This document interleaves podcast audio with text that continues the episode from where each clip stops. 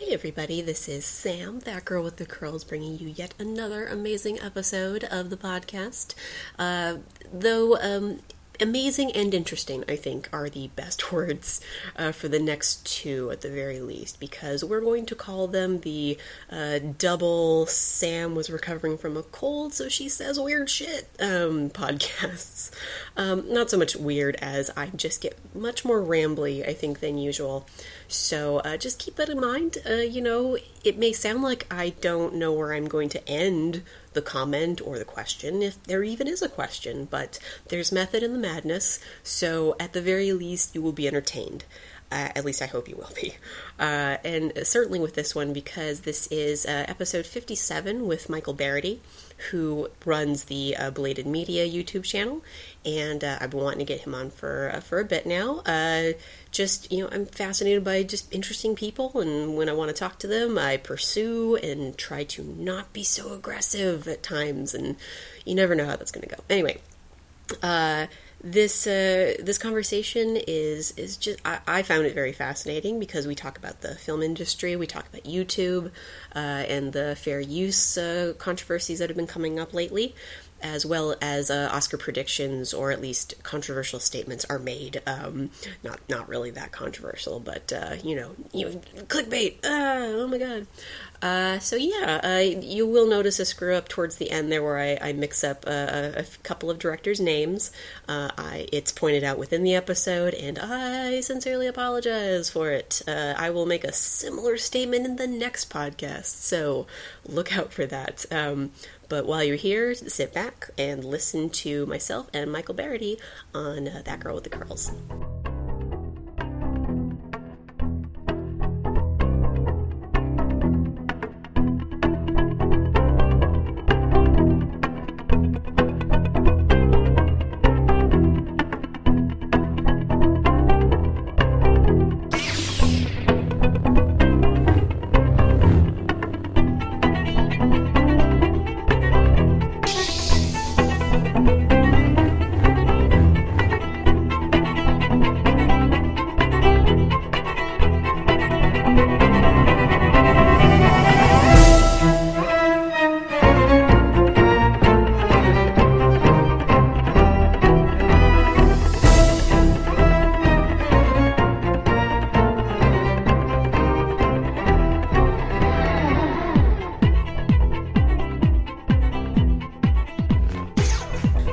So we're technically recording now, but I can we can do like kind of a more official thing of uh, uh, welcome to that girl with the curls, Michael Barryte.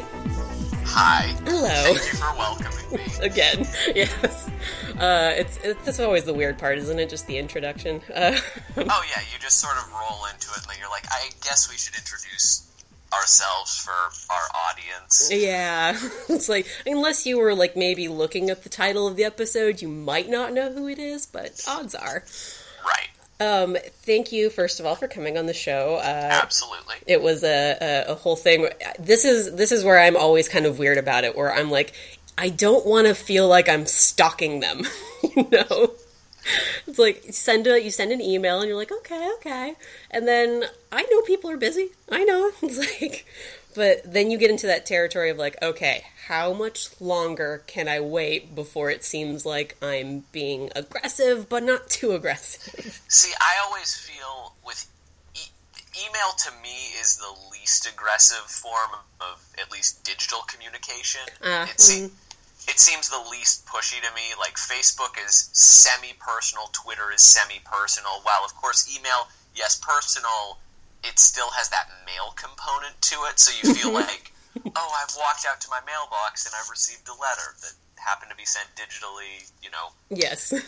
And I, I'm still of the uh, generation that's like, okay, formal like titles and uh-huh. like dear so and so, and here's the salutation. Like I still remember those writing, those uh, letter writing classes, like that part of of uh, English or something like that. I think we're cut from a similar cloth in that regard. There, yeah. that's probably true. You can kind of tell, like the people who will just use like the abbreviations, like the Twitter speak in real life or in emails now, or you're just like, no, stop there's it. A, there's a bit of terseness, and it's just like we jotted this down on my phone as I was like running out the door, and that's an email. You're like, is it really an email? Yeah, it's, email. it's like it's just a collection of thoughts you kind of put down and then sent to me like I was going to decipher it. Right. I'm Nicolas Cage, and I'm going to figure out the treasure map for you. So, um, yeah, I had a friend in uh, college who actually spoke in text speak. Like she would say "LOL" instead of actually laughing. So that was a cheers to your friend. I know it was a lesson in like, okay, that's just how they're going to process things now. So let's not speak of it ever again. Um, but uh, the and the reason I, I contacted you is because um, your your website, your YouTube channel, uh, Belated Media. Uh, it spoke to me in terms of like you started not you didn't start it off but uh, you came to prominence i believe with the um, uh, what if videos for Star uh, Star Wars prequels. Yeah, which uh, which is, as I recall, my first um, uh, instance of seeing your channel. Um, so before we get into that, which we will, uh, what was the uh, impetus behind creating your channel on YouTube? Unemployment. Okay, is, is the short answer. it, it truthfully was a result of I had finished film school in 2010 um, and had gone from an internship where I potentially could have been taking a desk position, but that wasn't something that really spoke to me. So I, I saddled up on two of my uh, classmates' film shoots back to back, mm-hmm. and then was spit out in the fall from those experiences, which were both excellent and wonderful learning experiences, mm-hmm. um, and realized, oh right, I need some form of employment, and the one thing that was kind of setting me up to, I walked away from. Uh, so I then proceeded to, as I was searching for a job, just to be a little creatively involved, just like getting my feet wet with editing a little more and just doing it all the time, uh, in conjunction with me realizing I had watched a lot of movies in 2010, so I was like, oh well, if I just start like doing film reviews just as like a fun thing to allow me to talk about films, uh, which I enjoy, mm-hmm. and then uh, I, I the initial intent was actually just to put out a top 10 of 2010 uh-huh. and kind of be like, and I'm done. Like, but then I saw Black Swan and was like, well, I should like probably do a warm up video to figure out what my voice is for this because even though I only thought it was a one and done thing, I still went ahead and made a separate channel and was kind of taking all these weird steps as if I knew that it was going to be something that could become something that yeah. people would care about. it was I, I have to applaud myself for having the forethought on that. But, like, good job, me. Well done. Yeah, but the belated name itself was uh, a somewhat accidental borrow that then became somewhat incorporated into, I guess, what people come to expect from my channel of a review a few weeks after the movie has come out. It's kind of genius. I mean, it gives you kind of that buffer to see a movie when when you can, and then do the review when you can. right, and it allows people to be more involved in the conversation, which is the thing that I really do enjoy mm-hmm. about discuss. Like when I, I'm not somebody who necessarily reads a ton of reviews. Um, I enjoy just talking with somebody about a movie after the fact, or getting, you know, I, I like to I like to have a dialog mm-hmm. and kind of decide for myself. So it's fun, and I feel that most people who are watching my content have seen the movie that I'm discussing, uh, based on just comments that I see, things like that, because they're usually pretty dense uh-huh. uh, and remarkably civil uh, oh wow! unlike unlike a lot of other comments that you might find on the internet, I one of my proudest moments, and I can't recall the video that it was on, but I had put out a video, and someone was like, "I have to say, I I staunchly disagree with what you feel about this movie. It's not great for all of these reasons. They listed it out, and then somebody replied to it, and it's like, but you have to understand these things. And then these two people went back and forth for a while, and they're like, oh, I guess I get your point. I see where you're coming from. I don't fully get it, but you know, I understand where you're coming from. And I was like, these are two strangers having fairly like fairly civil disagreement, but able to walk away having seen a different perspective on a movie, completely independent of me. I guess I just was like a catalyst. you were an instigator.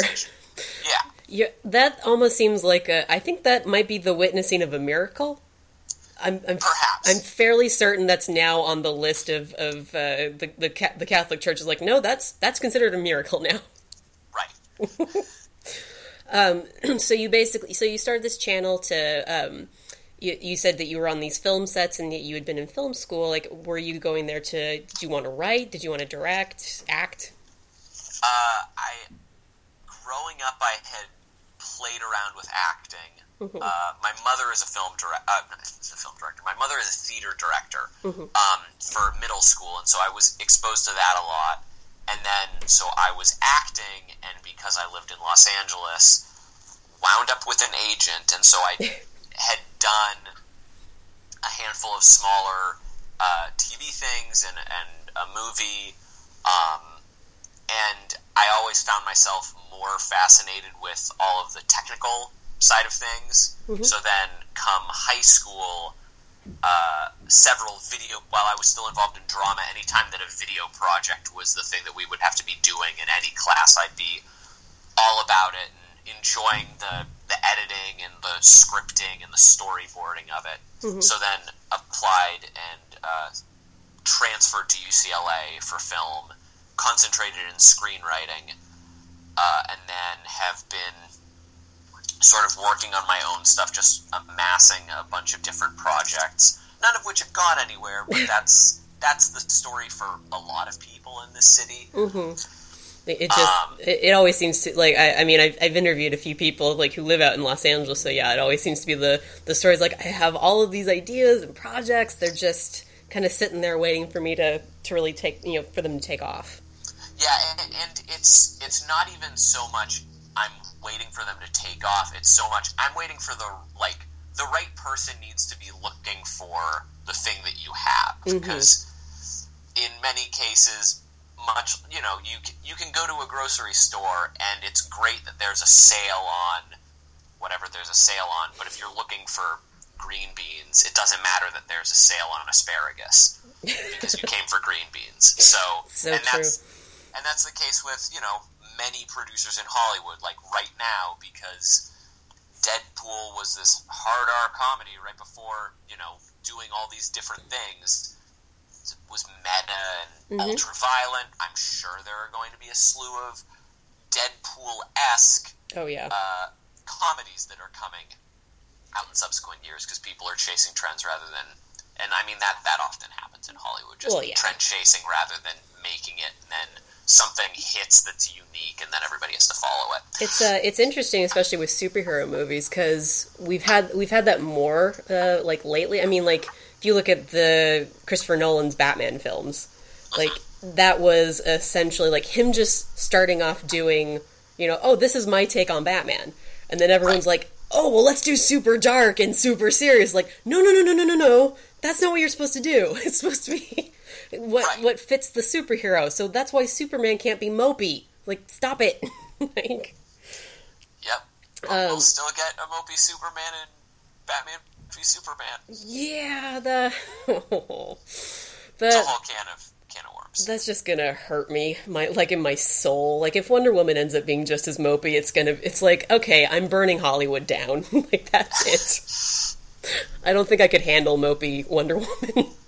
it's just so opposite. Um, but uh, I, I, mean, I was going to ask you about that with uh, with Deadpool because the, with those trends, like, have you read uh, like James Gunn's uh, Facebook post about like the trends yes. of Hollywood.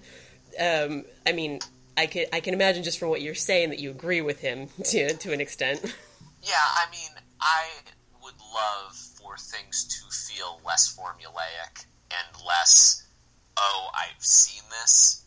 And I feel like a lot of people do feel that way, but then you know, despite uh, people being upset that Zack Snyder is directing, you know, a Superman movie, they're still going to see it because the brand is stronger than any stigma that a director might carry. True. Uh, I, I'm pretty sure, and maybe this is an overly bold claim, M. Night Shyamalan could be attached to the next Batman movie, and people would cry foul, but they would all go see it because it's Batman. Also, I think even morbid curiosity would carry us through it. Um, this is true. Yeah, this is true. it's like, I mean, at least with, uh, uh, have you actually seen Deadpool yet? Yes. Okay, wasn't sure if that was a belated media thing that was coming up later. so. No, I, I'm unfortunately a little more busy than I'd like to be, so I, I haven't had time to actually put out a review. Although I did just today, as of this recording, put out another movie talk that I've been working on for a while. Oh, sweet. Uh, yeah, because I mean, I when I after seeing Deadpool, like coming out of that and just being like this. This is good for what it is. Like, this is probably the best version of Deadpool we could have ever imagined getting if we were ever going to get Deadpool. Right. Um, so I'm I mean I'm super excited for what they they have planned and I've I've read I think it was Tim Miller the director he was talking about you know with the sequel going forward um, that they don't want like the huge budget that most sequels sent, uh, tend to get. He's, right. He's like, we want to keep it small. We want to make sure that when we bring Cable in, he comes into Deadpool's universe because putting Deadpool in his doesn't doesn't work, doesn't jive as right. well. They have to have they, they've created a scrappier universe, mm-hmm. and and for that very reason, it's going to be fun for it to be a little more shoestring and a little more uh, down and dirty. Mm-hmm. It was yeah, it was just all around. I I really enjoyed it. So like, it's a fun time. It's it really a fun was. time, and you can and you can tell that there is passion behind everything that's been done in that. Where it, like because I mean Ryan Reynolds has been trying to get that movie off the ground for eleven years. Oh yeah, and so this now is an absolute dream for him. And and that's definitely something that you know, we want to see more in superhero projects. It's why I think Guardians of the Galaxy did so well, you know, too, because James Gunn actually seemed like I don't know if he was necessarily a fan of the comics before, but he seemed to genuinely like what he was doing. You right. know, and we can feel that we we you can kind of just sense it it's like you watch fantastic four or the the, the gloomy gusses of fantastic four you're just like i i don't feel josh trank's passion i don't feel anyone's passion quite frankly yeah i, I can't say i saw that film oh. but i know that there are many uh, i mean it just seemed like everybody was trying to it was a too many cooks situation oh yeah and that will that will kill anybody's fervor for a project pretty quick. so true. Um, going forward, how do you feel about the idea of Wolverine 3 being a hard R? I mean, I think that they'll be allowed to, to play more mm-hmm. and go darker. I don't necessarily know if they need to go darker, but allowing them that, that option isn't bad. Mm-hmm. I like I, I'm I, I'm not. Sh- I haven't done a ton of reading on it, so I don't know where or what direction it's headed, really. Mm-hmm. So right now, right now, it's just a thing that's being mumbled about in the ether. Yeah, it's like every every project now is like, oh, if we made it a hard R, it's like, yeah, guys, um, not everything has to be a hard R anymore. It's just like right. It doesn't need to be a hard R. You can do so many things in even a PG film mm-hmm. that like if you do it well, it doesn't matter the degree of violence or whatever. I, I just say like focus on the story first, focus on the characters first. If you do that, then and like then you know go for something bloody after you've already established your solid base. Like go figure that story would probably be the most important aspect, uh, you know, maybe of a movie. uh, it, it's this weird thing. It, at least for me, it is a it is a thing that I hold very very near and dear, and it's it's the litmus test as to whether or not I'm going to even be seeing the movie. Is do I find the story compelling, and do I find that there are relationships that are interesting and unique? Mm-hmm. It's, I mean, and that that's not true for everybody, and and sometimes certain movies, like I, I wouldn't say that, let's say for example, the Fast and Furious movies are not super three dimensional characters. Like they're not they're not known for that. How you know? dare you, sir? It's crazy. But each character has a very has at least like one or two solid attributes that you can go, okay, that's vaguely who this character is. Mm-hmm. But I'm mainly here for crazy car stunts. Yes. And if, if you're looking for the most nuanced of performances from a Fast and Furious movie, you're going to be a bit disappointed because it's all about family, guys. it's all about family. Family. You got to say it like really like a family or something. It's all like about family. There we go. Everyone just starts de- devolving into their Vin Diesel impression. Mm-hmm. It, it's that, bit, that deep vocal fry. Oh my god! Like uh, it works for Groot and the Iron Giant definitely. Um, oh, yeah. But yeah, Fast and Furious always remind me of like uh, 80s and early 90s cartoons or uh-huh. it's like you know you have the five man band basically and, and each one of them has a specific trait that makes you you know i'm more like this one you know right. and and then there's the chick and that's it and, and one day it'll be more than just and then there's the chick but oh know. i'm i'm seeing it more now definitely um i've i've done a few things about like with cartoons lately and i'm i love more of what i'm seeing every day like with steven universe and korra and, and all that kind of right. stuff so I'm getting happier for the next generation to get what we didn't necessarily get all the time. So right, but have known like, hey, wouldn't it be cool if? Yeah. Now we're all now we're all the appropriate age to actually be making that stuff. And that's what I appreciate. Like people like uh, Rebecca Sugar who grew up with the like, oh my god, why is there only one girl on this entire team? this right. is so weird. Uh, to now it's more women and a few male characters, so we're kind of evening out uh, you know what's uh, not acceptable, but what the norm is basically. Yeah. Um, which is all right by me. Uh, and and going back to your comment about story being you know paramount here, uh, I mean to go back a little bit to Man of Steel, I know it's a it's a can of worms, and I know it just it opens up a lot of things for people, but for me, like that, uh, the story is what makes it the most frustrating movie, uh, because I can see the kernels of of really good storytelling there. Like there there are moments I'm like, oh my god, just why didn't you do that? Uh, but the story itself is just like there's nothing here that tells me this is a superhero movie.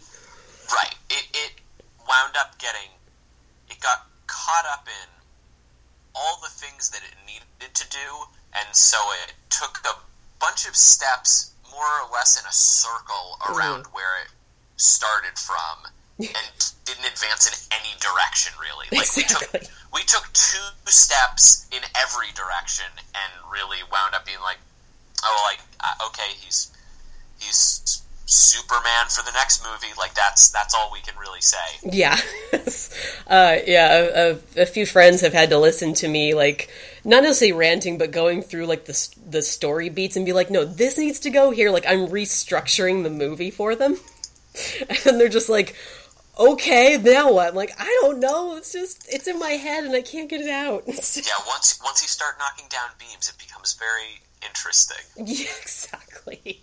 Like I, I have told him that my movie wouldn't have started on Krypton at all. Like I would have saved that for when he finds the the scout ship. I'm so tired of origins. I'm so tired of origins. but we have to know that Bruce Wayne's parents died. That's the yeah. only way we know that he became Batman. And we have to know that Peter Parker has been bitten by a spider oh every time. That oh. that was the one that when Amazing Spider-Man came out, I was like, you, you aren't going to show us this again, are you? Like, and the crazy part is, in Raimi's Spider-Man, that spider bite happens in less than 15 minutes. That's in true. Amazing Spider-Man, it takes almost 45 minutes before the bite happens. Oh man, I never timed it out, but damn. it's like it's a pretty substantial period of time where you're like, what are you? Why? Why are we doing this? Like, what is going on? Why aren't you Spider Man yet? just just start as Spider Man. Like, we'll get it. We'll understand that you live two lives and that had to go through a change. but I don't need that awkward. I'm discovering my powers montage. Oh no! And then you have to hear, with great power must also come great responsibility again because right. it's not Spider Man unless you have that. Right. I, I kind of want a Spider Gwen. Like I don't know if you've seen uh, read those comics or seen them at all, but uh, the I am familiar with, have, have not read them. No. Okay, they're very good. By the way, I would recommend them. Uh, but they do a really good job of actually incorporating the responsibility aspect without like repeating the mantra, you know? Right. Which I appreciate because I get tired of hearing Uncle Ben say that and then die. So, um, but uh, and still sticking with this story aspect, uh, now getting into belated media and the the first video that brought you quite a, a, a lot of prominence. Uh, the uh, what if the prequels were good, or at least episode one was the first one. Yeah. Uh, so what? I mean, I can imagine what led you there, but what what actually led you to do that video? Uh, it was really accidental.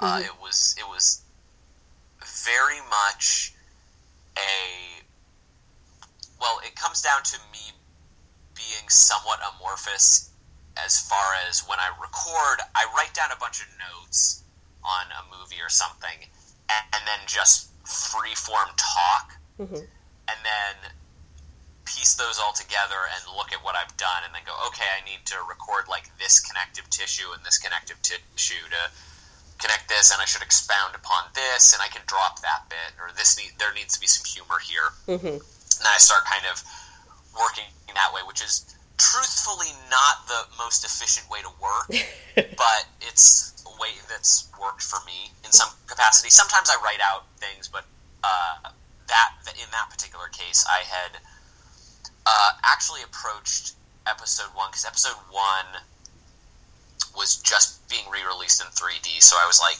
I should put out a video about the re-release of episode one. Mm-hmm I should do a review of episode one. It started just as that, and then I was like, well, everybody's done a review of episode one, so maybe I should go through all the things about episode one that are good that I like. Mm-hmm.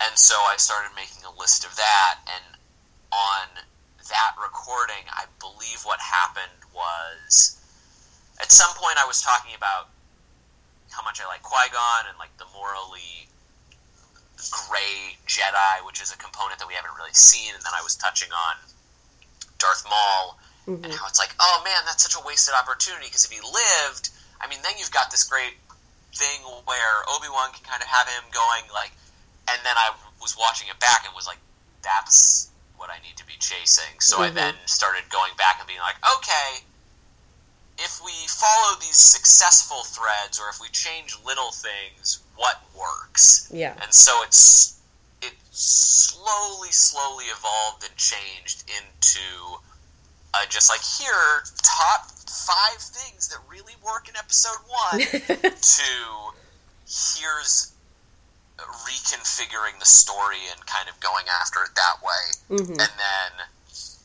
and I, I do actually recall when I put out that video, or like the night before, I was thinking about it, and I was like, "This is this is like a potential to be a kind of fun video that people would like, like a, a few people would actually really enjoy beyond just like my normal fan base." Mm-hmm. And then was like, okay, then uploaded it the next, like didn't think anything more of that, and then uploaded it the next day, and I forget which friend it was. It might have been my friend Gerard who just was like, "Your front page of Reddit," and I was like, "What?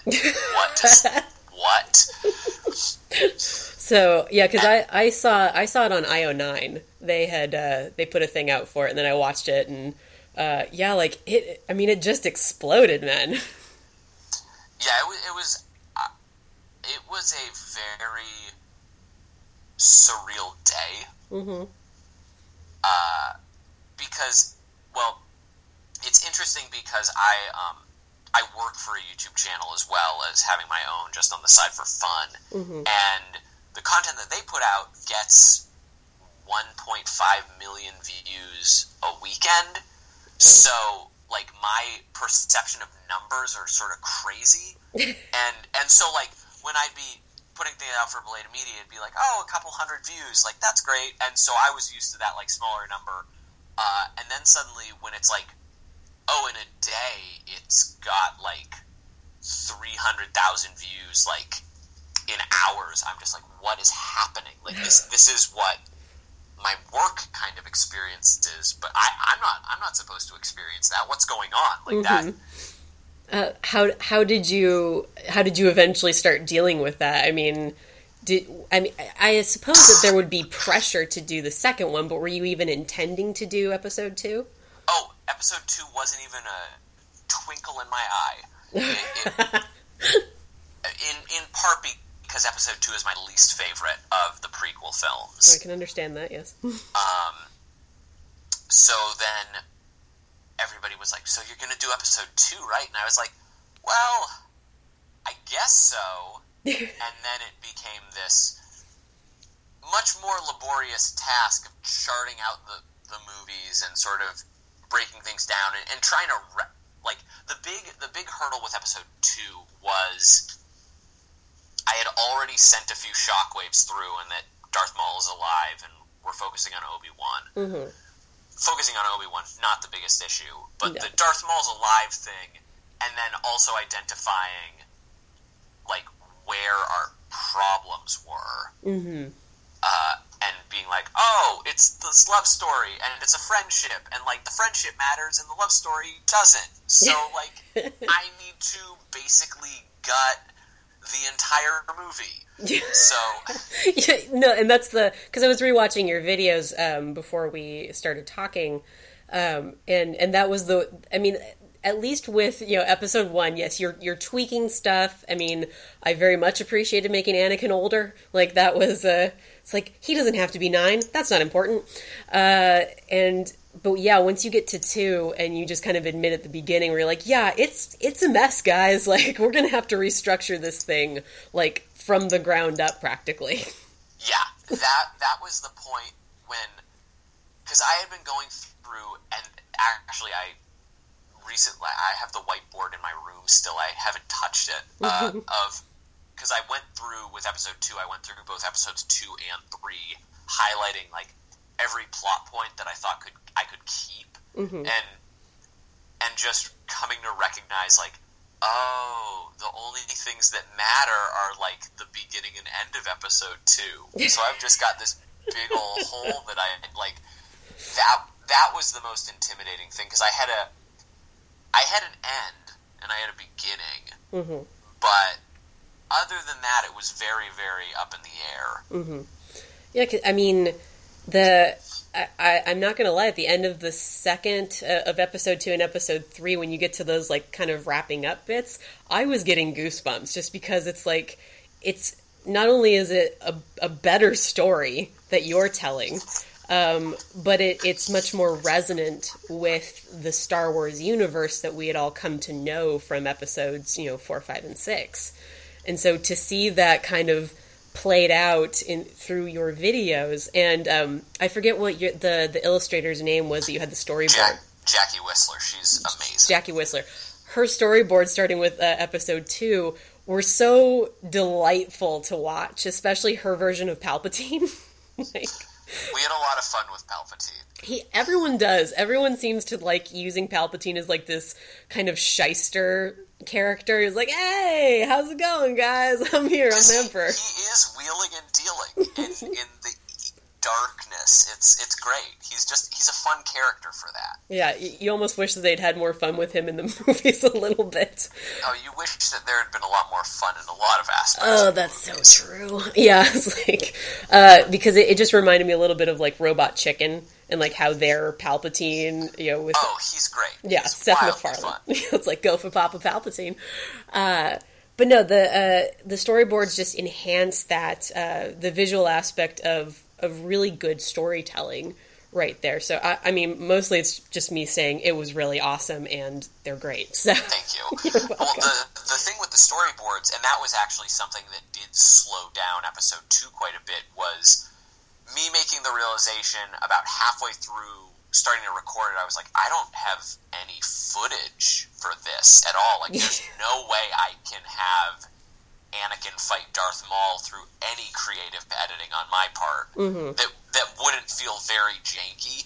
and so it, it, it was this very funny situation of I I was kind of softly putting out a call for artists among just my friends, and one of my close friends who I do improv with, Kelly, was like, you know, my sister does like graphic design and art and illustration stuff, right? And I was like, no. Mm-hmm. Can I see your stuff? And then it's like, oh yeah, we've talked like a hundred times, but suddenly it was like, oh, that this makes complete sense. And, and Jackie is an excellent sounding board, and as equally nerdy, if not more nerdy than me. Uh-huh. Uh, like, I mean, she she has the accreditation of having gone to Comic Con and such, as like dressed as Nightwing and whatnot. Oh, so, oh, sweet. yeah, so she's like she's in it to win it on the on the nerd train. That, and that's what you want from someone who's uh, helping you basically oh. retell Star Wars. Oh yeah, yeah. No, for the, that it was it was exceptional, and like we'd just be ranting on things. it, it was wonderful.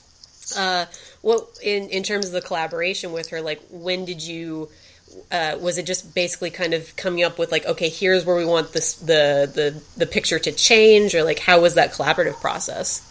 Uh, it was a lot of back and forth, and even basically, I'd say at the end of episode three, we finally streamlined our process of how to do it. Uh, it, kept, it kept changing of like, how's the best way to give notes on things I mean, for a while, it was just going back and forth on general look and feel. Mm-hmm. And Jackie drew so many different variants of Anakin, of Obi Wan. We also were trying to figure out like how close are we really trying to make the characters look like their film counterparts? Does it matter as much? We actually wound up sort of doing a split the difference between or split among of the film, the animated version, and then the like CG mm-hmm. version. So we kind of were like amalgamating uh, from there to kind of decide on a on a look, and then um,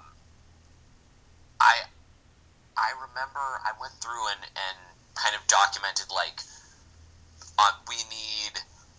Uh, and would kind of describe what the shots would be, and then she'd draw up rough boards, and then I'd go like yes or no, or we'd talk about and discuss certain things, uh, and then she'd go through like a few passes to make mm-hmm. sure like we kind of got the right momentum and flow on things, and I'd be dropping in like I dropped in like the rough boards the minute that she got them to me, just of like rough shapes, and I'd be like, okay, the cut happens on this word, the cut happens on this word, the cut happens on this word, and then like figuring out the flow and whatnot.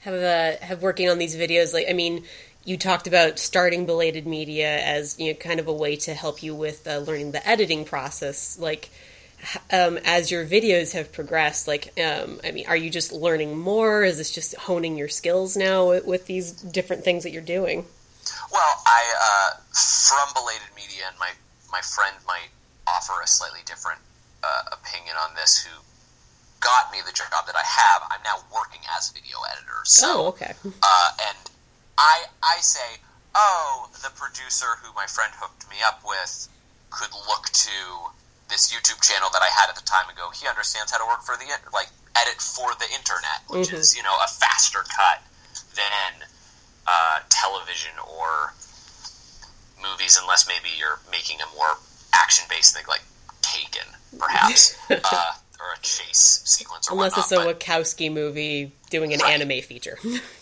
Yeah, yeah. But um, so in it, it's, I mean, with a lot of just in doing reviews, I've become more aware of my personal taste and what I look for in story, what I value in characters. Mm-hmm. Um, and so, actually, there have been a handful of plot ideas that I had wanted to implement in certain things and then was like, oh, well, I can't because it kind of goes against certain character types. But I'll save this and put this into another project that I'm working on. Mm-hmm. Uh, and and also, I feel um, with the storyboarding at least, that's always really helped me in just sort of creating a um, a sense of direction before it's even fully realized. Mm-hmm. Uh, and and so like um, my uh, my brother and I are working on this this animated project right now, and so that like my familiarity with just storyboarding and whatnot has has helped us in just kind of tracking and mapping things out, which is always good. Cool. Um, and yeah, and, and going back with the Star Wars thing a little bit, because what uh, what really struck me too was uh, because there was there's been a lot of stuff put out about the prequels um, on the yes. internet, especially uh, like one of the big ones. Uh, you know, for me when I was in college was Mr. Plinkett. Uh, right with Red Letter Media, yeah. Exactly. You know, you know how they went through the structure of the prequels and were like, this is where everything fell apart, and it was pretty much from the word go, practically, but still. Uh, and then, I mean, I heard about like Topher Grace did a, an edit of the. I am so curious about that. I know, right? like, and and and those are and I remember also when um J.J. Abrams was kind of announced as the new director for Force Awakens, uh, there was a video a person put out where they were trying to tell him what Star Wars was. Like they're like, mm-hmm. it's a western, it's this, it's that, or whatever. I believe he actually spoke with those folks. Oh, really? Yeah. If I, if the article that I stumbled upon is correct, they did have a brief conversation that is actually kind of interesting if that's if that uh, is true.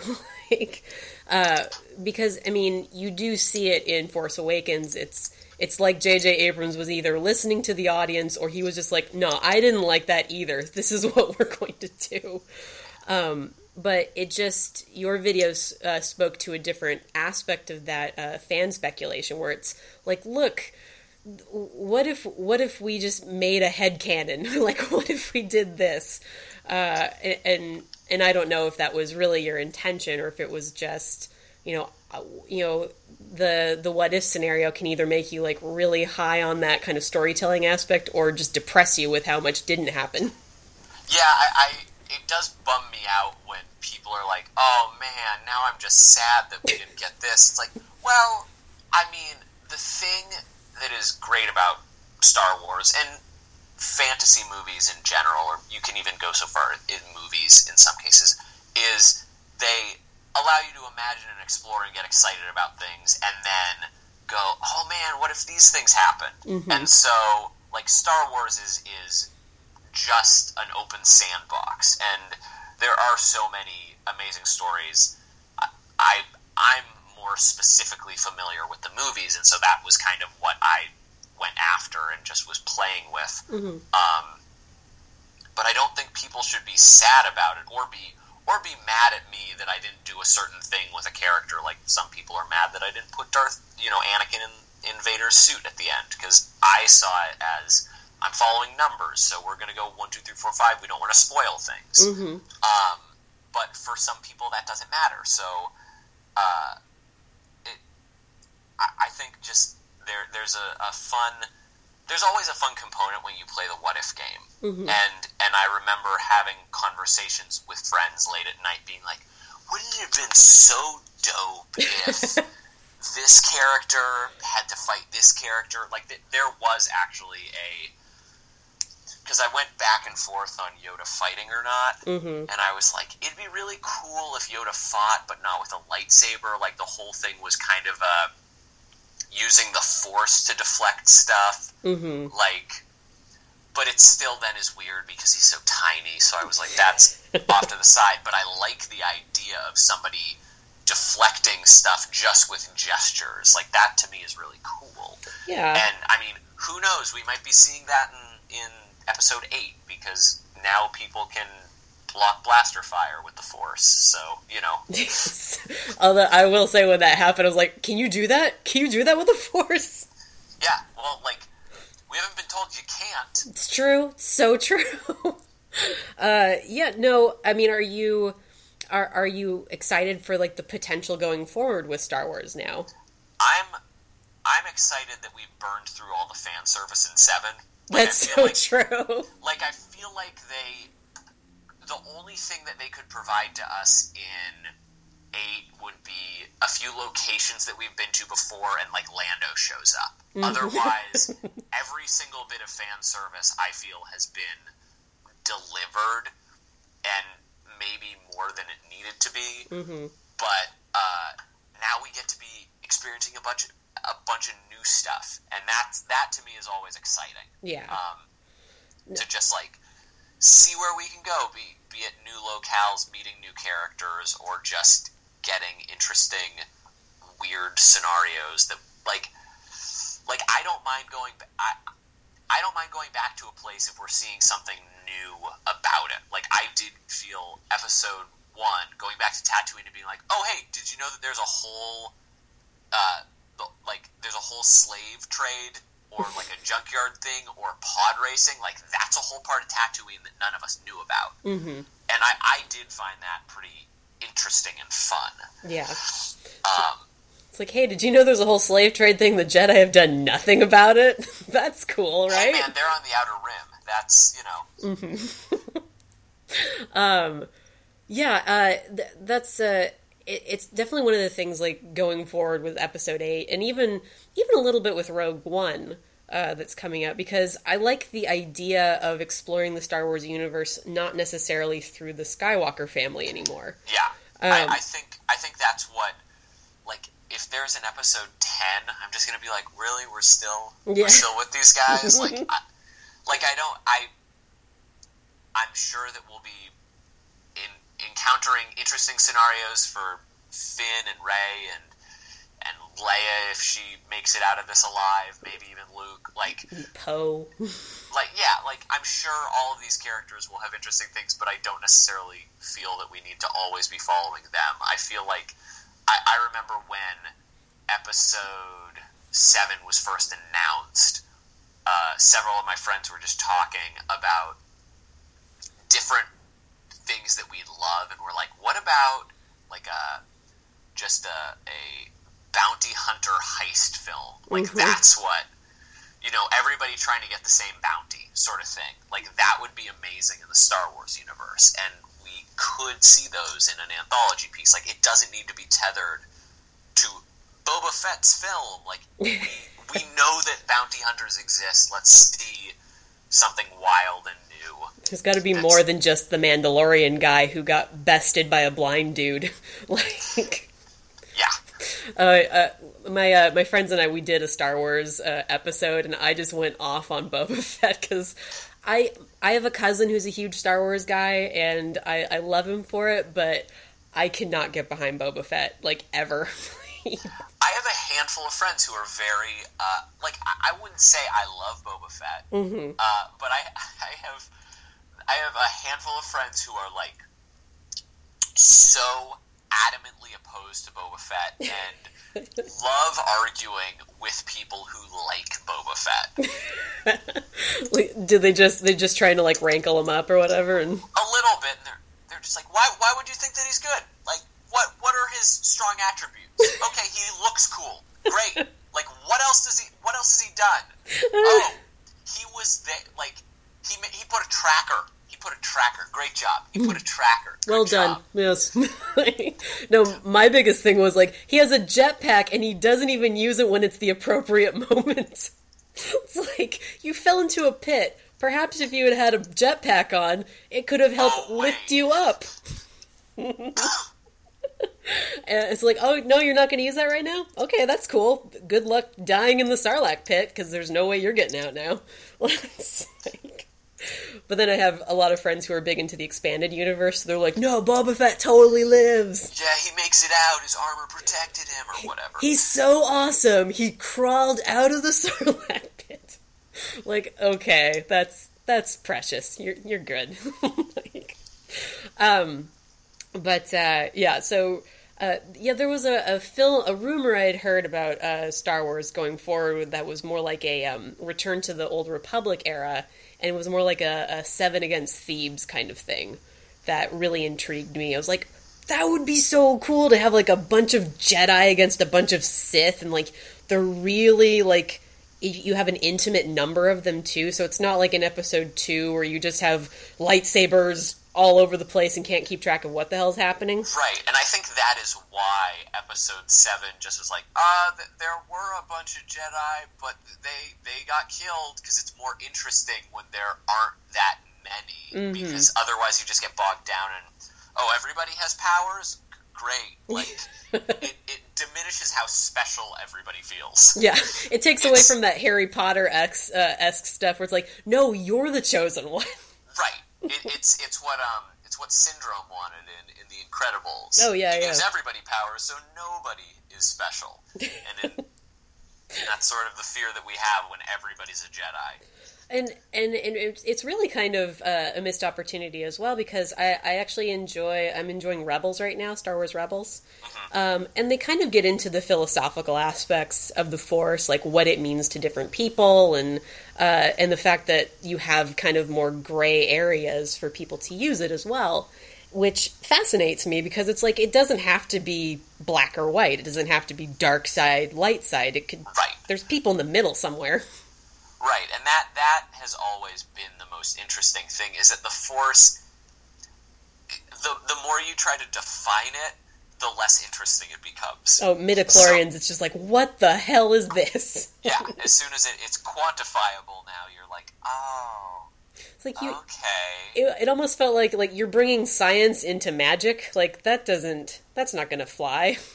Right. It's like that's. But as Thor told us, science like we call it science, but we call it magic. It's one and the same, or whatever. It's like, ah, uh, okay. How do you expect? How I? I'm actually looking forward to how they explain Stephen Strange then. like that's actually going to interest me because he's all magic. Like that's it. like I mean, Marvel's been doing a pretty good job. That's true. No, I, I, I give them a lot of props for making as cohesive a, of a universe out of comic book characters as they could, as they yeah. as they have been.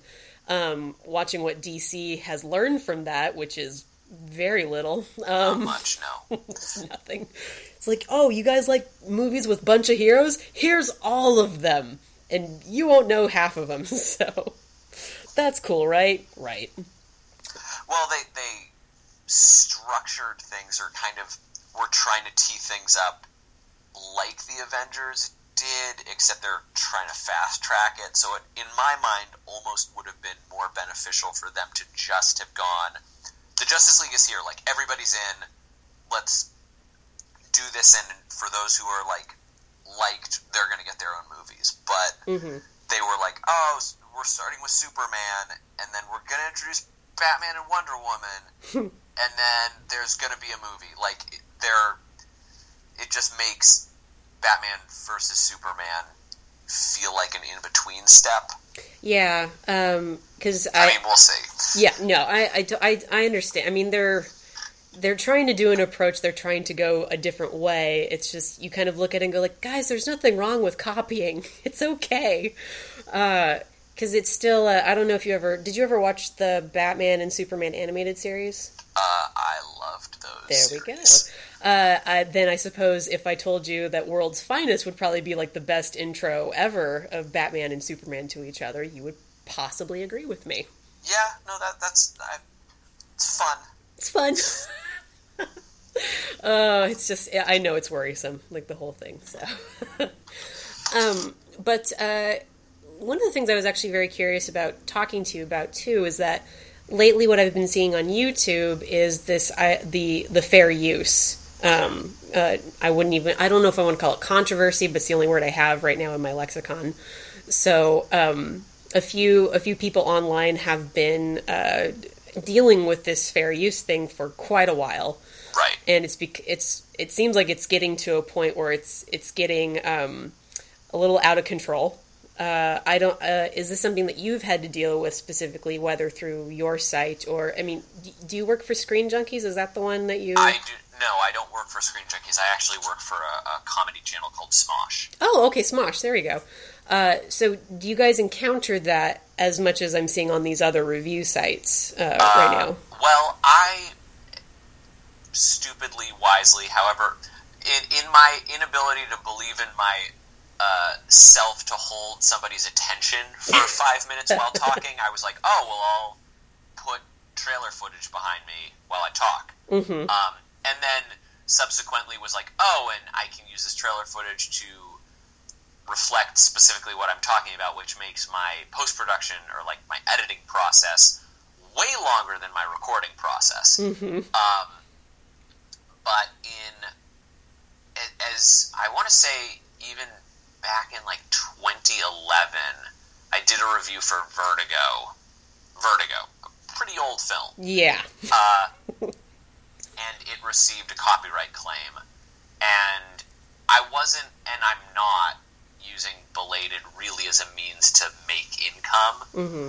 Uh, but it it's irksome considering that I'm not uploading the entire movie. Yeah. I'm not uploading even the video. Like I'm not even including audio. I'm just pointing out, hey, here are components, and I'm using footage to illustrate what I'm discussing. Mm-hmm. Which Because is if I'm yeah, which isn't- falls falls under one of the descriptions of what fair use is. Exactly. If you're using it for critical or analytical, I mean, it even is as broad as parody, but that is the issue: is that it is broad, Mhm. and because it is not the most clear, uh, and because most of uh, how this is being patrolled is just through scrubbing with by computers and whatnot. yeah. You know, uh, things that perhaps shouldn't be flagged are and receiving strikes. Uh, the mo- the most scary part is that it doesn't seem that YouTube is uh, holding itself accountable for uh, what it's doing to its own base. Uh, Yeah, that that was one of the things that struck me is that there the there's no human face behind it. Right. It seems very cold and sterile, which, I mean, YouTube is owned by Google, which Google is pretty cold and sterile sometimes. um, True. uh, and so I actually, in, I, I don't know if you watched my episode 7 review, um, but that had no footage in it. That was just poster and, you know, some published images in Mhm. hopes just because I, I've heard that a handful of channels have just been deleted for no reason, or things have become, videos have become, you can't view them. It's one of the, re- it is actually one of the contributing reasons, but not the primary one. That when episode two happened, I was like, I can't, I shouldn't use footage Mhm. because it would be a wild bummer if suddenly this video were taken down or you couldn't view it in part of the world because of a copyright claim. Yeah. And I, I did admittedly use a little footage at the very start of it, and fortunately it hasn't been touched. but that is a very scary thing for me. And, and with uh, the movie talk series that I do, in the original four or five that I had put out, Mhm. when people would mention things, I would show clips of them. But because I would prefer not to be just shut down or have videos deleted or removed or anything like that, I can't just just to avoid controversy Mhm. and to avoid the frustration of calling out to my the rep that I have with my MCN and them trying to do something, but it just being the headache that it is. Uh, I, I have I have chosen to go. Well, considering that most people are familiar with the movie I'm talking about, I hope that when I mention in the Big Lebowski review the point where the In and Out burgers come up, people have seen the movie, so they know what I'm talking about. It's not. Uh, it's it's it's a nice added il- illustrative point, but it's not a necessary illustrative point. Yeah. I, I mean, I was I was going to ask like do you do you feel that it hinders your your work or does it actually give you another avenue to explore and trying to be more creative perhaps? Well, I think as far as reviews go, and especially because I had at the start of last year thought I was going to do a scene analysis Mhm. segment. Like I, I put out one video, and then I heard about a friend who had gotten a copyright claim, and their whole video went under. And I'm like, all right, uh, I'm not going to be doing probably many more of these, if any, because I don't want my channel to just evaporate. hmm That would be a bad thing. Yeah. Uh, so it, it is it has indeed limited uh, what I've considered doing, but then there there's also the part of me that I mean the the long term goal is actually to be branching out of just movie reviews and be putting out my own creative content. Mhm. So uh, it, it has allowed me, I suppose, more time to have attention for those things. But it's it's frustrating because people are like, "When are you going to put out another review?" And I'm like, I need to rethink how I format these, like yeah. because so much of what I've done has been built around certain, uh, like I'm just pulling trailers and cutting the trailers up, mm-hmm. and I'm mm-hmm. not. It's, it's not as though I'm torrenting the movie yeah. to show anything, and and it, it's frustrating that when I am trying to talk about theming and whatnot in a film, I can't necessarily show the sim- symbolic imagery because it, it will be flagged, yeah. and that's that's bothersome. And I mean, it's just it's the visual medium that you're trying to review, and if you don't have the visuals, it's like, well, all it's right. a little it's a little tough. It's a little little frustrating, I can imagine. Uh, especially with the Vertigo one. That that's just kind of weird. It's like did Hitchcock come out of the grave and was like, no. No, that was Universal. Okay. Universal laid the claim. No, they you, they wrote they brought Hitchcock back, and then yes. like they're practicing necromancers. Let's just let everyone let that sink in. Um, uh, and so we're we're at about an hour, but uh, before we go, I was curious about. Um, I know the the thing with the Oscars right now, the uh, the the huge controversies, you know, Oscar so white and everything. But uh, do you have uh, do you have Oscar contenders that you're kind of rooting for, or anything like that? Well, I will say, I would love for Room to win Best Picture. I know that it won't, mm-hmm. but Room to me was one of the.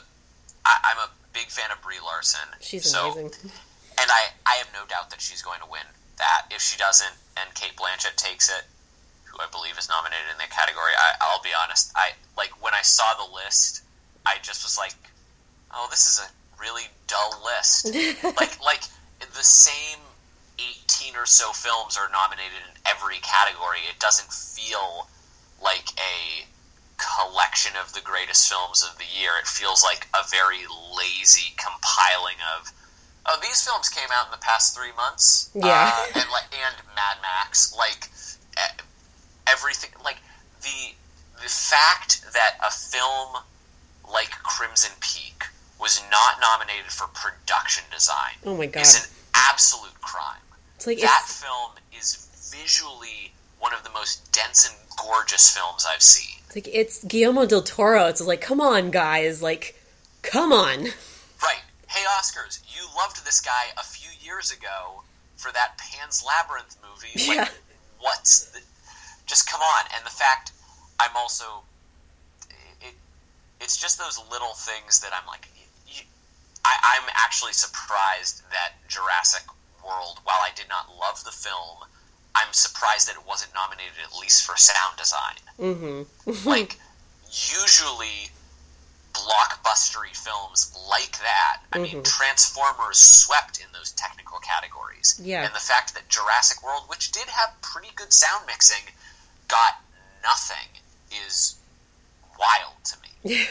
um, so it's really showing the uh, ninety percent white guys over seventy three aspect to it. Well, I, I think it's just showing uh, uh, a lack of trying mm-hmm. almost. Mm-hmm. Like the how deep was the submission pool? How did that even? it's like there. There's a part of me. Uh, it, it that doesn't. It's. I'm not. I'm not terribly interested in who wins, to be completely honest. I oh, mm-hmm. if I can have a controversial statement, you may. Uh, I mean, I can make a few, but uh, I thought Leonardo DiCaprio did fine in The Revenant. I didn't think of all of his performances that he's done. I don't think The Revenant is a wildly riveting one. Outside of yeah, he put himself through a lot. Mm-hmm. Like I don't think that that speaks to performance. That speaks to his willingness to endure crazy situations. That just speaks to a, a certain masochistic, Oscar chasing uh, attitude right. that he has. yeah, like I, I, I don't know. I, I, I would say of the folks in the Revenant, I thought Tom Hardy was exceptional. Mm-hmm. Um, and I thought that I thought that Leo was fine. I didn't think that he he didn't bowl me over at any point because most of the time he was grunting and panting and but that that's acting, right? I yeah, I I, I guess I just would have liked a little more like I, what, what what would you describe his character as? Um, I'm, I'm going to be honest. I actually haven't even seen the movie. Oh well, then that that that makes it a little difficult for me to quiz you on it. It's a very beautiful movie. I'll certainly give it that. I, I uh, the director because I loved I, I, liked Gravity. I didn't think that the performance of Sandra Bullock was. Yeah, I mean her performance was fine. Oh, Gravity! Gravity was actually directed by Alfonso Cuarón. This oh, is directed shoot. by Iñárritu. There we go. No. did Birdman. There we go. Okay, now I'm Wow, there we. I, I'm recovering from a cold, by the way. So. Oh, you and me both. There we go. so my brain is all over the place. I apologize. It's all good. But yeah, because uh, I, I do appreciate like visual directors, obviously, because um, that's the medium that they're working in. And Birdman was really stunning in how it edited uh, that to make it look like a one take. And I loved the jazz score and everything, which I think that pissed me off that that wasn't nominated or something. Like there was a whole controversy surrounding the score for um, for Birdman. Um, uh, but uh, yeah, with like the Revenant, my I my father even asked me because I'm kind of the movie goer in my family, and so he's like, "Are you going to go see that?" I'm like, I don't want to watch a two-hour movie where Leonardo DiCaprio just wants the Oscar. Like that, none of this appeals to me. You know? Yeah, it, it's it's a pretty standard story of just revenge, mm. but you then throw Leonardo DiCaprio through being mauled and drowned and cold and. Yes you're like, okay. So you I can mean, endure a lot of things. Good right. for you. yeah, I, I, I felt you know his performance in Django Unchained warranted an an Oscar, or even Wolf of Wall Street. Like, mm-hmm. but see, I but, liked I liked Django because it looked like he was having some fun.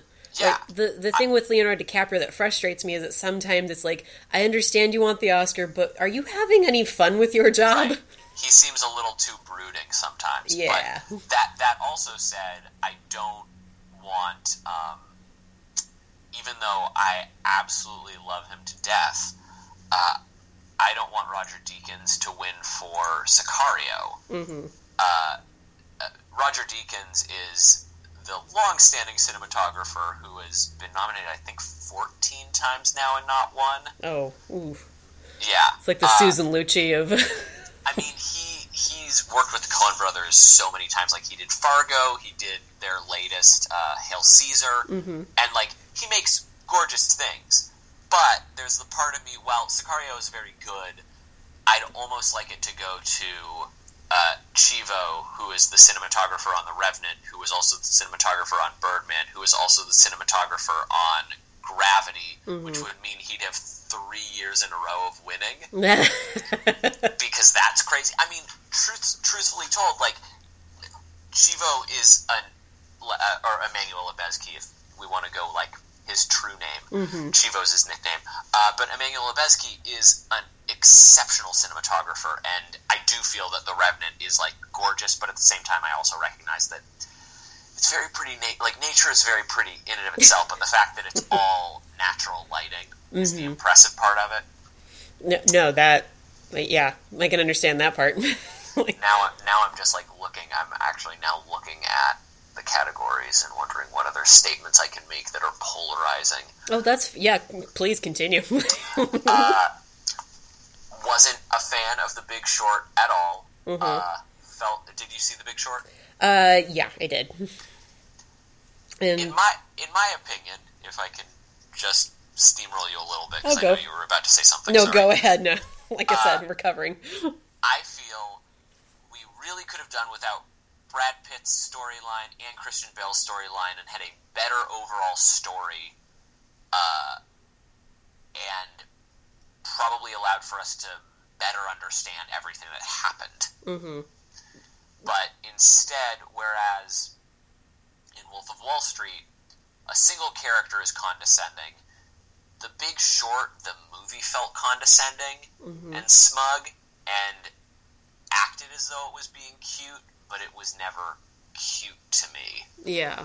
I, I always just was annoyed at people in the only heart of the movie, Steve Carell had like a few more steps to go where I would have been like, that was great. But then as soon as we started to get into that, go back off to the two schmucks sticking around with Brad Pitt's character, so he like mumbles something, and then we're off to another character who has no interaction with the other.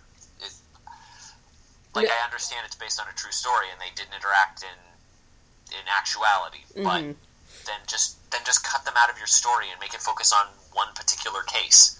Yeah, it's it's like uh, you know, that's the whole point of film is that you're supposed to tell a story and like uh, I mean like we've been talking about uh, Hollywood doesn't understand that sometimes where they're just like okay well this is this is a big deal and people are going to want to see it. it's like yeah but you also have to make it function on a narrative level right well and you absolutely can do that but if you're it it just felt like the scope was medium mm-hmm. as opposed to either focused or large. Because if they had added two or three more people who were involved in the big bank collapse, then you could have a Magnolia esque ensemble piece. Mm-hmm. This didn't feel like an ensemble piece. It it felt like it could have followed any one individual, and instead it just was an unfocused, poorly edited mess. And that is why I'm real mad that it's nominated for best editing. If it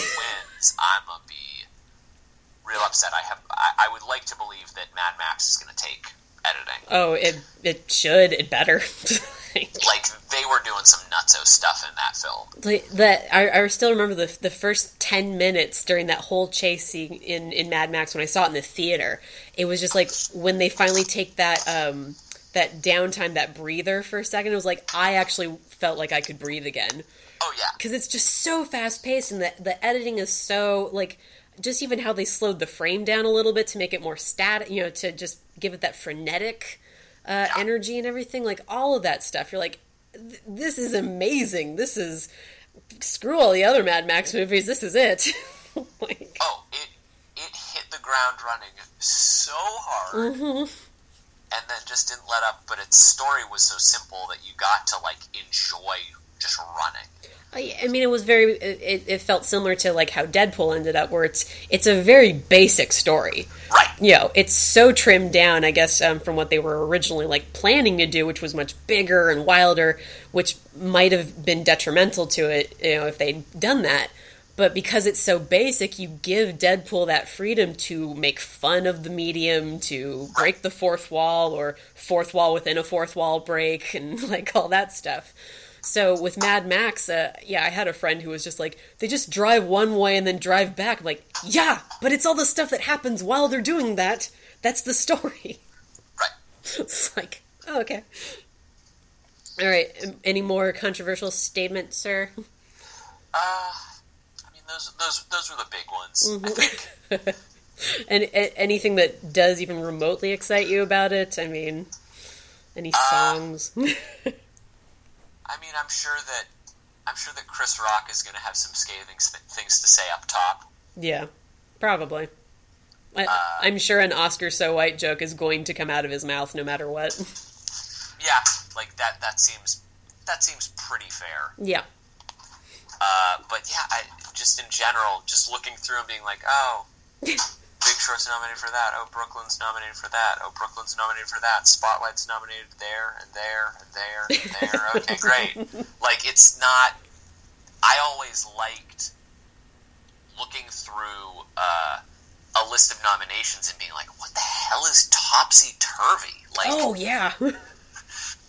I remember when that movie came out. I was like, "What is this?" Right but like that's that's the sort of fun that I enjoy from the Oscars, and it forces me to check out something else. I um, but this year I actually did see most of the nominations. I missed I missed a fair amount of the foreign language films. This often happens, but like mm. I had all of the best picture nominations just taken care of before even the year closed, and I was like, that doesn't happen? What's going on? I think I got to rethink my priorities now. Yeah. Um. Uh.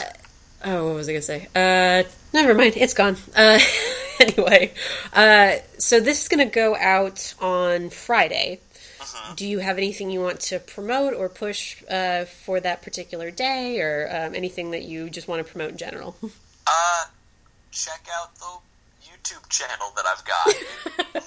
Like I, I recently put out two uh, movie talks this this month. Uh, one with uh, one discussing Titanic and one hmm. discussing The Big Lebowski. If you like either of those films and want to hear me and a guest discuss them for 15 plus minutes, uh, that's a great thing. I mean, you just listened to us talk about movies for well over an hour, so it seems like you're in that wheelhouse and you have the endurance for it.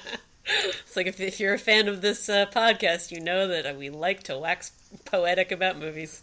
Yeah, you made it this far. You obviously made it to the plugs.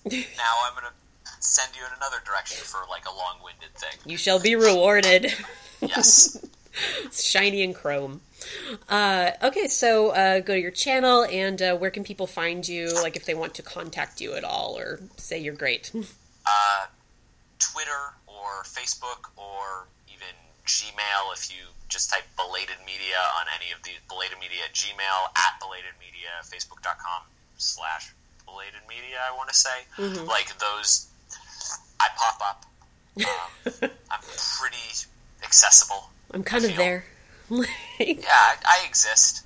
Uh, thank you for being persistent in uh, in coordinating this interview. I'm, I'm sorry I was so difficult to get a hold of. Oh no, you're you're trust me, you're not as bad as some other people have been in the past. So, uh, okay. and I won an award for being persistent in the fifth grade. So I'm just going to put that out there. Uh, Good. It seems like you're you're holding true to that. It's my special power. That's that's what makes me special, Michael. You're very special. Sam. Oh, persistence and all. Thank you so much. and for anyone out there uh, interested, you can find me at darling underscore Sammy S A M M Y on Twitter. Uh, you can also go to maniacalgeek.com for all the articles, as well as where uh, the uh, podcast is posted, also on iTunes. Go there, download, give lots of stars, say nice things, hopefully. Um, I know I giggle inappropriately sometimes. You don't have to tell me again. Um, so, uh, with that, uh, Michael, thank you so much for coming on the show. I really sincerely appreciate it. It's It was just great having you on. It was fun talking with you, Sam. Excellent. And uh, for those of you out there listening, good night, everybody. Good night.